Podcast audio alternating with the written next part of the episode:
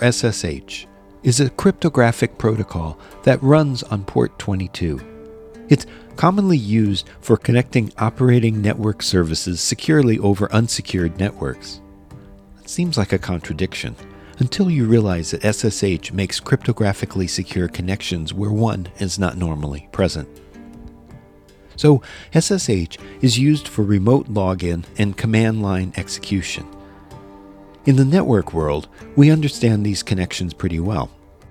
SSH applications are based on client server architecture, but what about SSH in the IoT world? Well, in early 2022, Mandiant, now part of Google, found some malware using Dropbear SSH on IoT devices. What Mandiant found, dubbed Quiet Exit, used SSH on OT devices to create a backdoor into the enterprise systems themselves. This malware was looking for access to email, if not general access, so that they could drop other tools on the victim's network. This is the story of how OT devices within your organization can be used to exfiltrate data and what you can do about it. I'm Robert Vamosi. This is Error Code.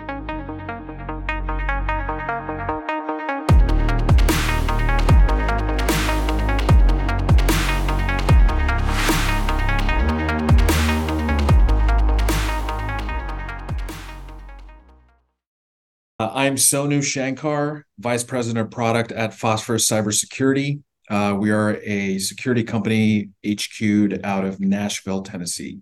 Phosphorus, we are focused on XIoT remediation. And, and what I mean by XIoT is is uh, we refer to it as the extended Internet of Things. So essentially any connected device ranging from your traditional IoT devices in the enterprise, um, cameras, printers, phones, badge readers, elevator control systems, door controllers, those types of devices to uh, medical devices or IOMT, such as infusion pumps, patient health monitors, and also um, IIoT and OT more in the industrial and manufacturing space. So we focus on any device that you can't run an agent on a device that is not sending logs up to a SIEM.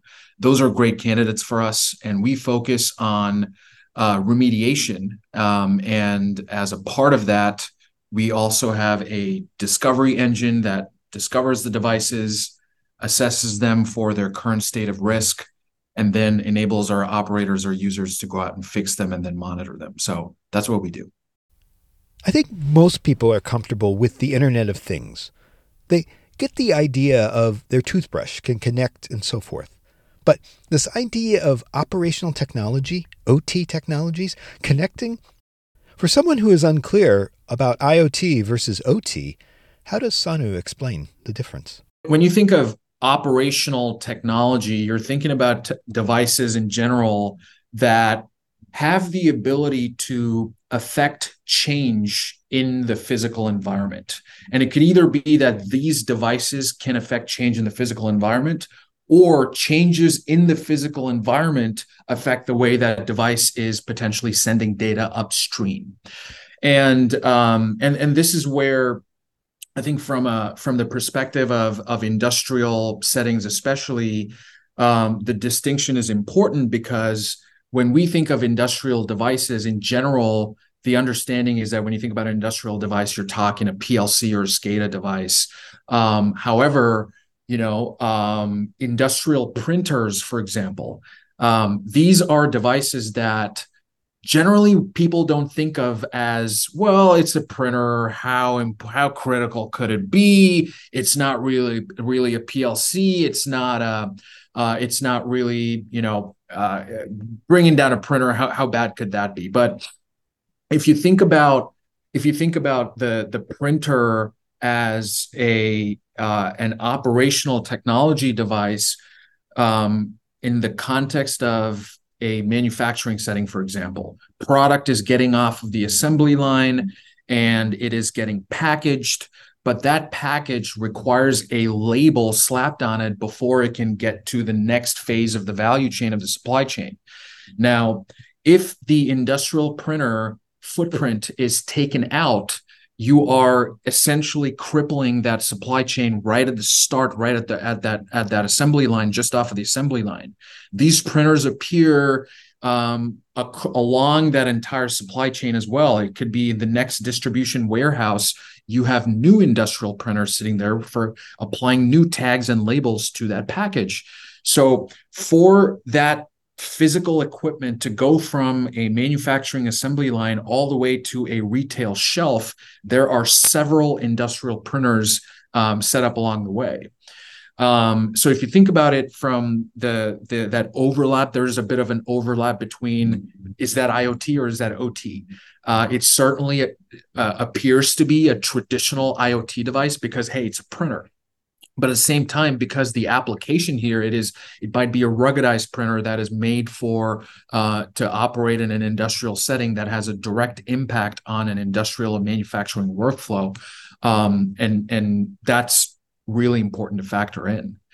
Um, the the other angle here I would say is um, uh, when you think of the the other or IIoT, the industrial Internet of Things, um, you may also have devices that are used to sense or collect data from these industrial these ot devices that are below them to then essentially um, enable monitoring or contribute to decision making around productivity decision making around operations around workflows around safety and overall industrial operations. So this could include um, devices like uh, network gateways actually. So you're you're essentially talking about a device that can be a protocol converter. It could facilitate connectivity to remote sites that other, otherwise can't connect um, ba- using a, it could be a cellular gateway for example. Um, and so below those devices you could have your traditional ot like sensors actuators controllers conveyor belts all of those. But this additional layer above that is uh, again in that it's it's a little um, uh, there's a bit of an overlap there because we're talking about devices that are in that industrial setting um, consuming data from those OT devices and potentially enabling communicating upstream to a control center, for example. And those devices are also much like the industrial printer, uh, a gateway could also contribute to disrupting and, and dramatically uh, impacting operations in an industrial setting. And again, it's a, a gateway is not something uh, um, uh, the the the you know when when you when you poll someone a, a, group of people they may not generally think of a gateway as a traditional industrial device because again it's not a PLC. Um, however, um, these are these are devices that are also devices you you can uh, run an agent on. There's no EPP or EDR that you can deploy into an uh, into one of the, these devices. They may not be sending logs up to a SIEM for someone at a SOC to monitor. Are these devices getting? Uh, is there unauthorized access? Is there are there changes being made to these devices that might put them in a position to be remotely compromised? Um, and so I would certainly encourage uh, your listeners to to also start thinking about the mix and the diversity of devices in industrial settings that go beyond uh, PLCs and and and robotic arms um, uh, and, and and into the realm that is closer to what we think of as IoT. Cool. So there's a lot to unpack here. So let's start with the IoT discovery itself. Is Phosphorus looking at network traffic? So, actually, that's a great question. Um, we do not depend on network traffic analysis at all. And uh, so, we are the way to think about it is um, imagine the network scanning technologies from the 90s that over the past few decades, uh, we've come to realize that we can apply them to um, this space in a plug and play fashion, especially because of the fact that they're just going to potentially disrupt devices, destroy them. Um, these devices are going to fall apart if you if you hit them with a, an Nmap scan, for example, um, or one of the traditional vulnerability assessment tools. So we essentially rebuilt the the active approach specifically for IoT and OT. Um, so we don't depend on network traffic analysis at all. We essentially have an active discovery engine that is purpose built for this space. Phosphorus is not looking at network traffic. Then what is it doing? So if you think of um, asset discovery in general, right, you, you have two approaches. One is you can have a passive network dependent solution, which is essentially listening to traffic listening to traffic and essentially listening to devices talk and make an assertion as to what those devices are based on us listening to them talking. Um, the other approach, which is the active approach, is not just listening to traffic, but talking to the devices in their native languages, right? So the difference and, and the reason why this is an incredibly hard problem is as you correctly mentioned, these devices are deployed in very uh, diverse settings. They are also in, if you think about industrial environments, these devices have a lifespan of, of 25 to 30 years. So some of them are, a lot of them are very, very old. Um, and as such, they all speak different languages. They all have different sensitivities to traffic hitting them. So you've got to be very careful about um, how you talk to them. And a, a, great analogy we like to use is imagine imagine you're at a at a State Department dinner.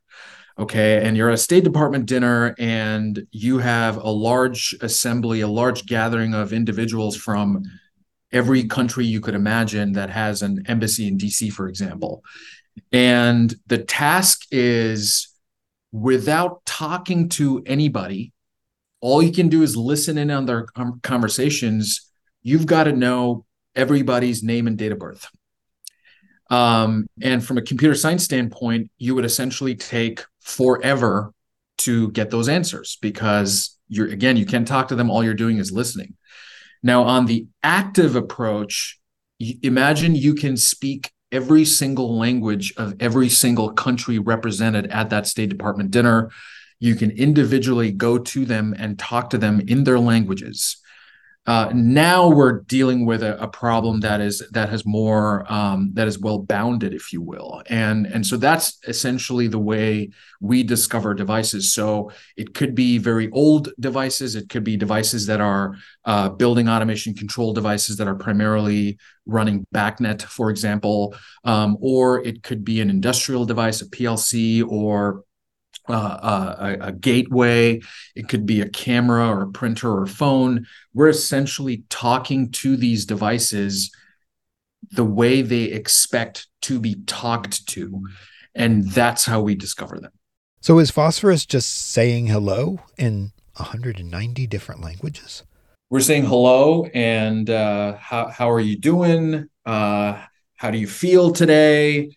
Um, all of those questions. And that's actually a, a, a, an interesting distinction here as well, because when you think about the next step in the journey beyond discovery, right? So let's say within an environment, you have essentially enumerated the full set of assets that are present in that environment. Um, the next step would be well, now that I know what's in my environment, let me go out and find out what's wrong with the things in my environment. So some of them may be running with a default password, which is very likely the case in in this attack surface aspect, if you will. Uh, some of them are running really old firmware, so outdated firmware. Some of them are certainly running firmware that has known vulnerabilities. Uh, in many cases, critical remote code execution vulnerabilities. Uh, some of our end of life, our end of life are discontinued.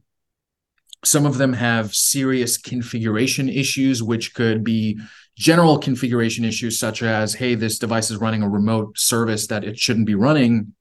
Or it could be a configuration issue that maps specifically to that device family, right? Um, to that manufacturer, to that model, to that device type. So the next phase of being able to t- the the value from talking to these devices directly is that not only do you know exactly what they are with a high this is a full confidence it's either 100% they are what uh, they are because these devices don't lie. So that's a that's a good advantage. When you talk to them and they they respond uh, you know that they are what they are. Um, and also, you get to ask them questions about what's wrong with them. And this is where the from a the perspective of of overall risk assessment, if you will, a significant advantage over uh, a traditional legacy, primarily passive approach is that because you're not just listening, uh, because you're able to talk to them with an incredible amount of precision and, and depth, you're able to know what the current state of risk is uh, with those devices. So Phosphorus has done the discovery, it's established a dialogue, and it finds out that the device is running outdated pieces of firmware, that the device itself doesn't really have additional resources to update. So, what are some of the mitigation options for legacy devices that's in the field and maybe hard to access? I love that. That's a great question. And, and especially when you think about it from the operator standpoint, right? And in, in an industrial setting specifically, you might have a plant operator that is one, um, not ready to bring down a device to actually patch it.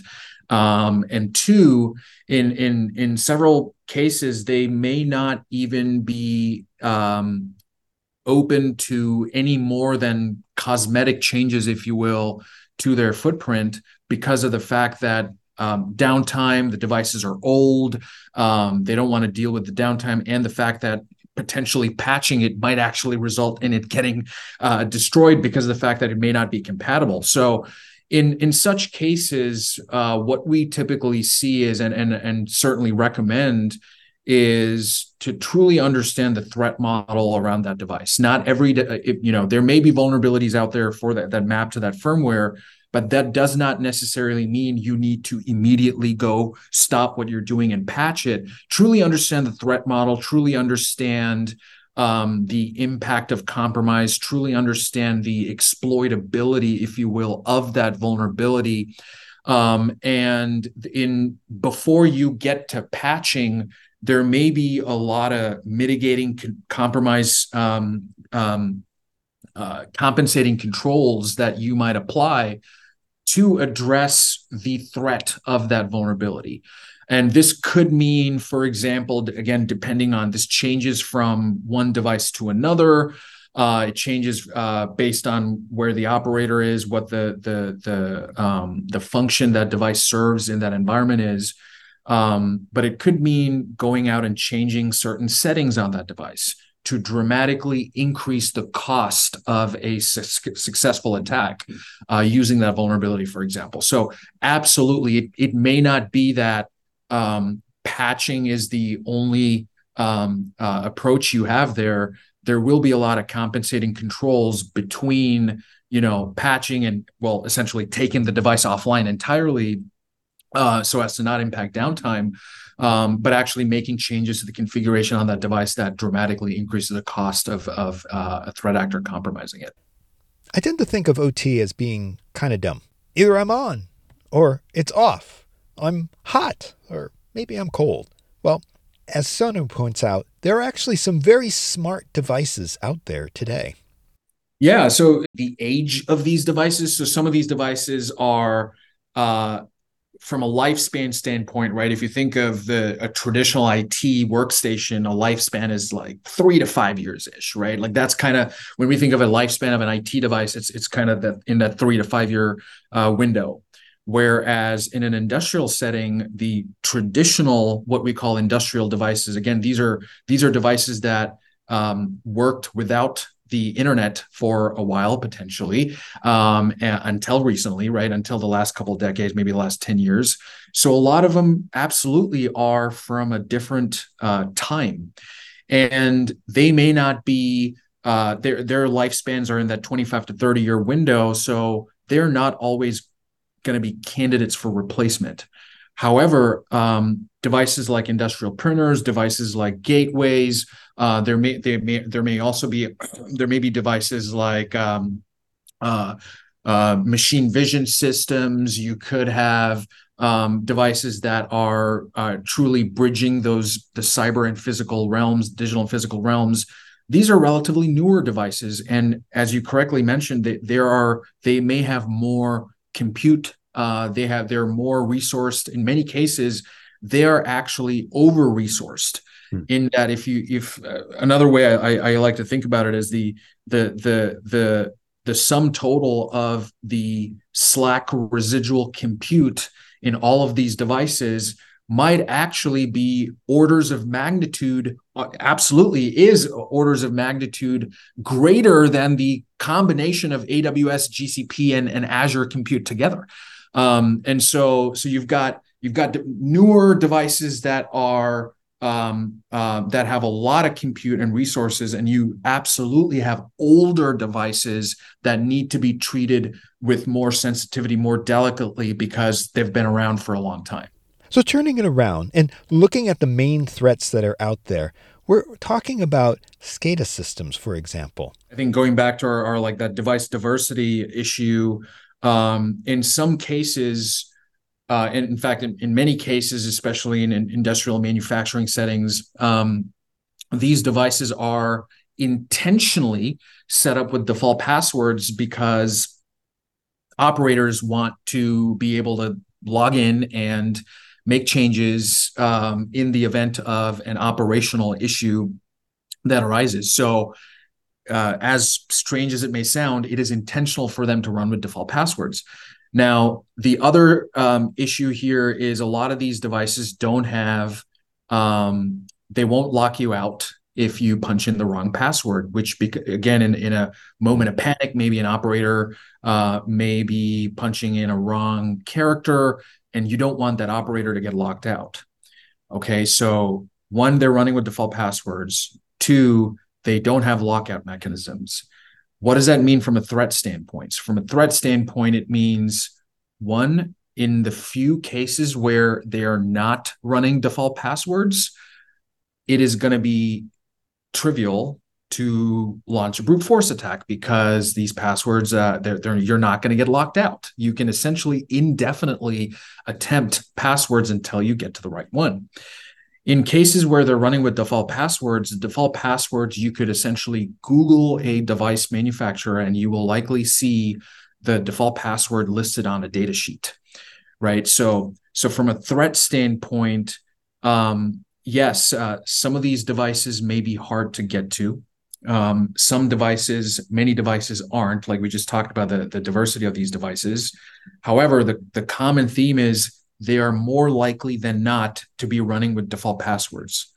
Now, the problem with that is, is if you have a device running with a default password, a you don't even really need a sophisticated, you know, exploit to to pwn that device. So while there may be several vulnerabilities, uh, known and unknown, if it's running with a default password, then that essentially becomes the path of least resistance to a, for a threat actor to completely own and, and compromise and potentially repurpose that device. Um, again, depending on the objective of their attack. Um, and and and I think that is from a from a threat standpoint, it is it's an incredibly trivial vector. Um, and it uh, you know from from the from the device standpoint it, it, doesn't even need to be a device that is that is buried deep down um, uh, level zero level one of the purdue model. It could be some of the the the gateways or the industrial printers even. It's important to note that there's a purdue model that establishes different layers before you can actually get to the device itself. These can be both physical and logical layers um, those are devices that are very likely also going to be set up with default passwords. And going back to our uh, uh, supply chain example, if you have a footprint with thousands of these printers and they're all set up with default passwords, a trivial ransomware vector becomes as a threat actor, I'm going to come in, I'm going to change the passwords to all of these devices. I'm going to get keep the operators locked out and that essentially becomes your ransomware campaign. Um, and and and when you look at the the the objective of the attacker here um, you could have uh, data exfiltration is certainly an objective. Disruption and destruction is certainly an objective. Extortion which we just talked about in terms of ransomware is certainly an objective uh, that can be um, that that can be accomplished with these devices um, espionage um, and persistence. Again, these are nobody's watching these devices, right? Their logs are not necessarily going up to a SIEM. There's no agent running on these devices, and um, uh, they they they are incredibly attractive targets um, because of that reason. And the the other second order effect of what I just said here is because nobody's watching them and because we are primarily the state of the market primarily is dependent on network traffic analysis today the reality is that we don't really know how many of these devices have already been compromised. And so um, there there is a the, the and, and again if, if you look at a traditional environment if you pick any large enterprise environment um, if I was a CISO, I would let's say I go with I'm going to buy everything that's um, uh, uh, market leader for endpoint, for cloud, for email, for identity and authentication. Every aspect of the attack surface, I'm going to go with the best of breed I have.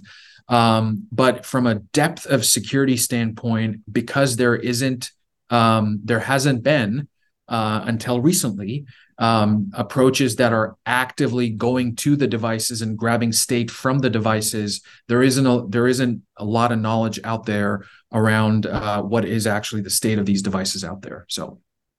So again, with this device that's nested, for example, buried deep, what Sonu is describing is that you could have a chain attack where you know a router allows you to pivot to some other device, which allows you to pivot to some other device, and ultimately resulting in the device that you're trying to target. Yeah, I mean, it really depends on what the objective of the attack is, right? So if you know, it, like the the the what we're noticing is the existing status quo today with industrial manufacturing environments specifically from a security standpoint is the focus is on a small subset of those devices. The focus is on again let's talk about the plcs right? But but if your objective is holding a an operation uh, for ransom or um, to to cause serious destruction and damage the reality is that you may not even need to get down to those level of devices. You essentially could manipulate degrade or disrupt a a set of gateways in that environment which could eventually have ultimately have the same effect. Um, and so uh, so the, the what what i would say is is um, the the diversity of these devices is a is a is a major uh, challenge that that needs more awareness on. Sonu mentioned that we might not know of these attacks. We're not really looking or listening or understanding them. I'm curious, is there something he can actually demonstratively point to as an OT attack? Well, uh, the hard thing with that is when you when you think of data exfil as an example, or even persistence as an example, data exfil, you could make the argument that, well, if I have an intelligent enough, uh, you know, behavioral um, network behavior uh, anomaly detection, um, maybe maybe you might catch it, right? Maybe even if it's a uh, a a, um, uh, uh, a very sophisticated actor that is trying to hide the traffic around normal traffic, you might still be able to get to it. Um, but because this attack surface aspect is is is for the most part unmonitored at the asset level it's impossible to answer that question. And and and so um and especially because of the fact that active attacks we may not know about them un- until we actually go look at the devices. Um and so um and the other part i would say is in general with uh the threat landscape. We've we talk a lot about the threat landscape is evolving. It's it's always evolving right? That, that's a that's a constant in our industry. Um, longer term as organizations reinforce security controls around all other aspects of the attack surface like we just talked about with whether it be email or endpoint or cloud or other identity when this remains unmonitored at the asset level, this is going to this aspect of the attack surface is going to continue to to be um, more targeted. It is going to be um, uh, uh, more attractive to a threat actor because, especially because of the fact that of everything we've just talked about. So, um, as for uh, you know what those attacks might look like, this is um, this is an aspect of the attack surface that I feel you you could launch um, a successful attack with either one of the objectives we've discussed. So obviously, Stuxnet being the most classic example of an OT attack. That was the type of mind blowing at the time, at least to me, something like hasn't really occurred since then. So there's not really something that we can point to per se. Well, yeah, I mean, if if you think of so um, uh, uh, the going back to the non OT parts of like we we didn't talk much about cameras, right? But if you think of the quiet exit campaign, um, the quiet exit was I'm actually looking it up right now. That was from May 22. Quiet exit is a malware identified by Mandiant in early 2022, and it is known for attacking security cameras, much like Mirai. However, unlike Mirai, Quiet Exit went after intelligence, specifically targeting email. If you if you look into Quiet Exit, the uh, initial vector there was infected cameras, right? And and, and infected cameras where um, were where how the the the initial uh, point of compromise was, and and this same model we we've we've seen recently with uh, some of the the Chinese activity in in the South Pacific as well.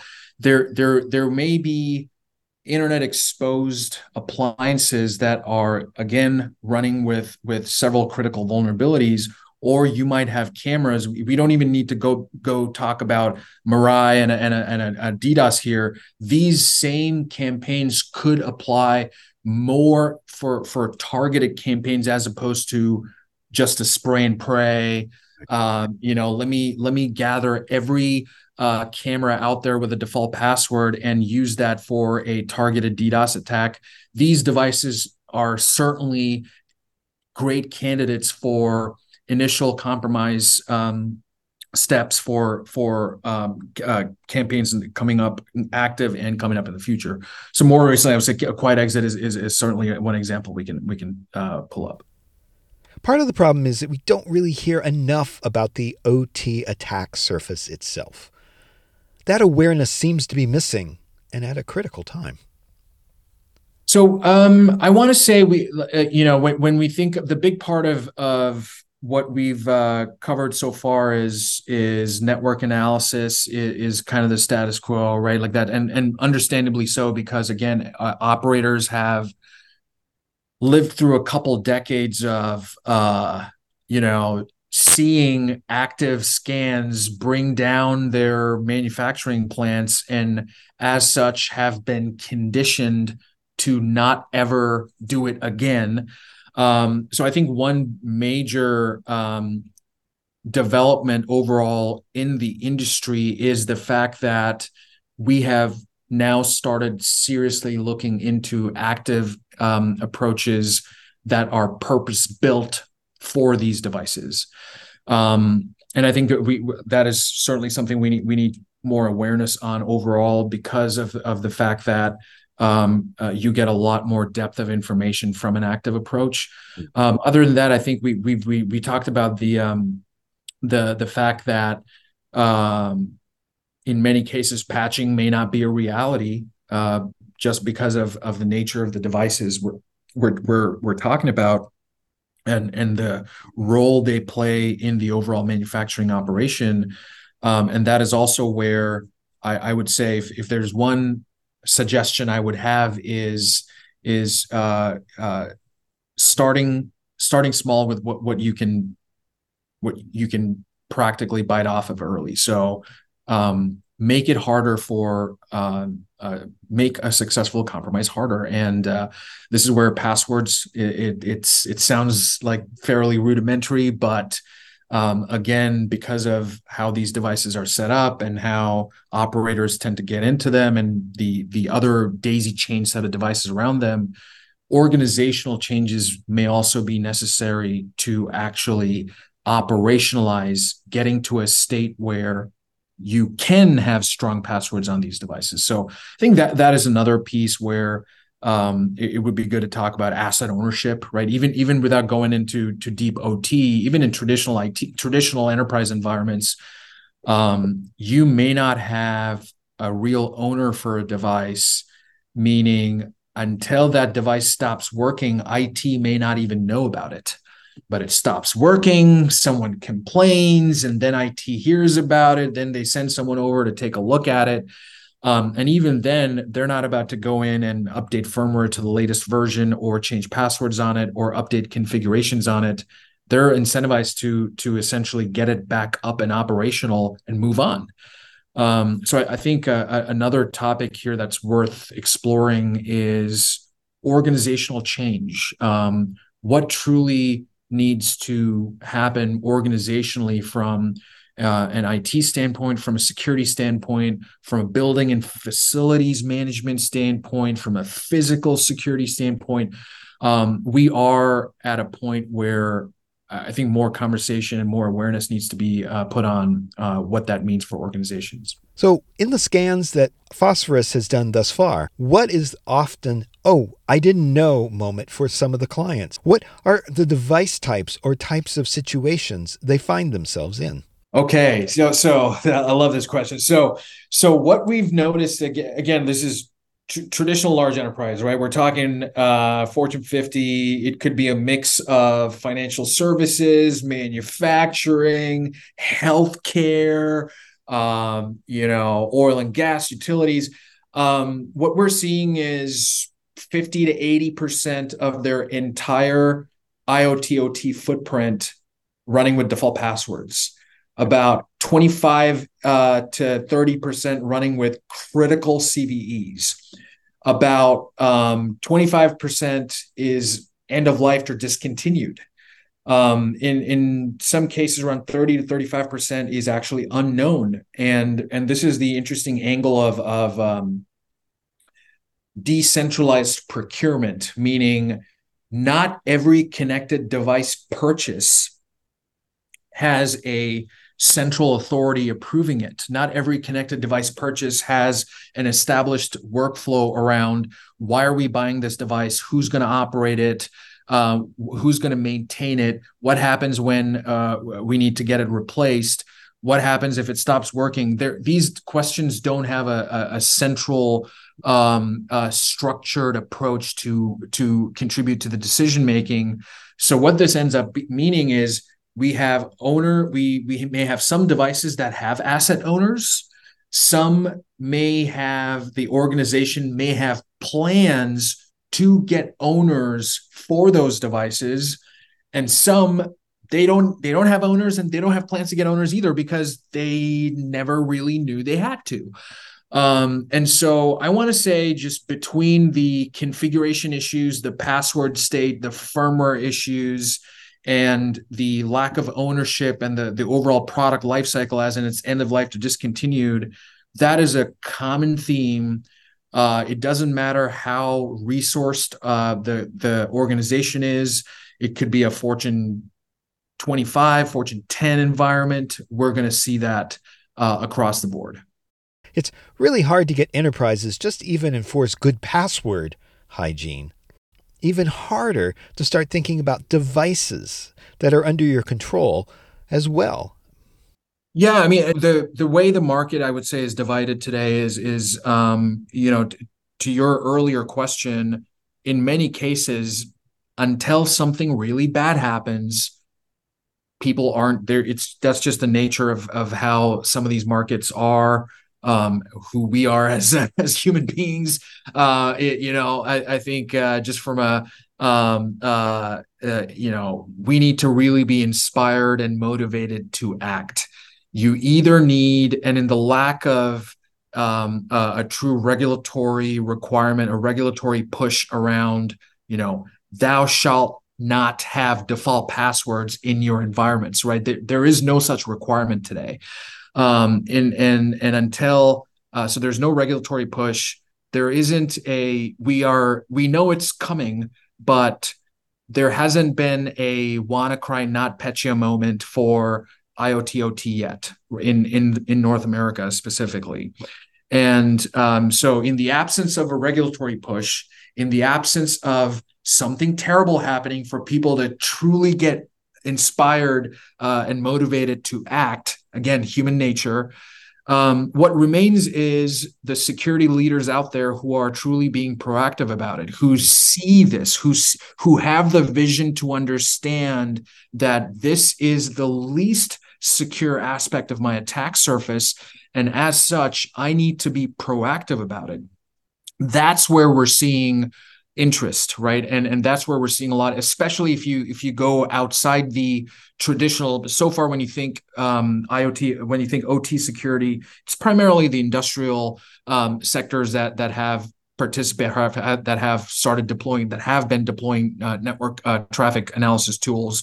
But the the rest of the footprint all of those connected devices that are again they're not running agents they're not sending logs up to anybody um, the CISOs and the CIOs who are uh, who see that coming and proactively want to act are the ones that are um, driving adoption today.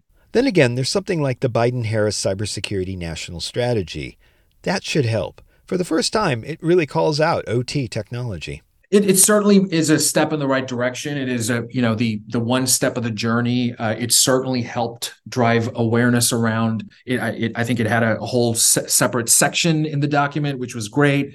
Um, but uh, uh, I, there a lot of work remains to be done, and, and you know individuals like such as yourself bringing more awareness to the problem as well. I think uh, um, we we need to be a lot more proactive about it because this is one of those areas where um, just from an asym- the asymmetry of the attack sophistication, the sophistication required of a threat actor to um, to actually influence dramatically outsized impact on operations it is the widest um, it is the sharpest. So so i think uh, that is a big part of why we need more awareness. And again because of the way operations are set up today, again, going back to the industrial manufacturing environments, we can't just go to them and say patch your PLCs now. it's not going to happen, and um, and and that's where I think it's got to be a combination of of of truly establishing a, a security journey, if you will, getting them on the path to a point where their entire footprint is the most stable and secure it could be, and in parallel, driving change on the organizational front. I'd like to thank Sonu Shankar from Phosphorus for talking about the need for more OT security. The idea that some of these devices that we have out in the field have more compute power today than ever before, perhaps as much as the cloud, well, that's got to get people's attention, right? Hey, if you're enjoying Error Code, tell a friend. I'm sure there are other people out there who like narrative information security podcasts. And I'd really like to hear from you. DM me at Robert Vamosi at infosec.exchange on Mastodon and tell me what you like and even what you don't. I've got some great episodes coming up, including one on railroad security and more on quantum computing, and of course, more OT and IT related topics. Subscribe today I don't want you to miss out.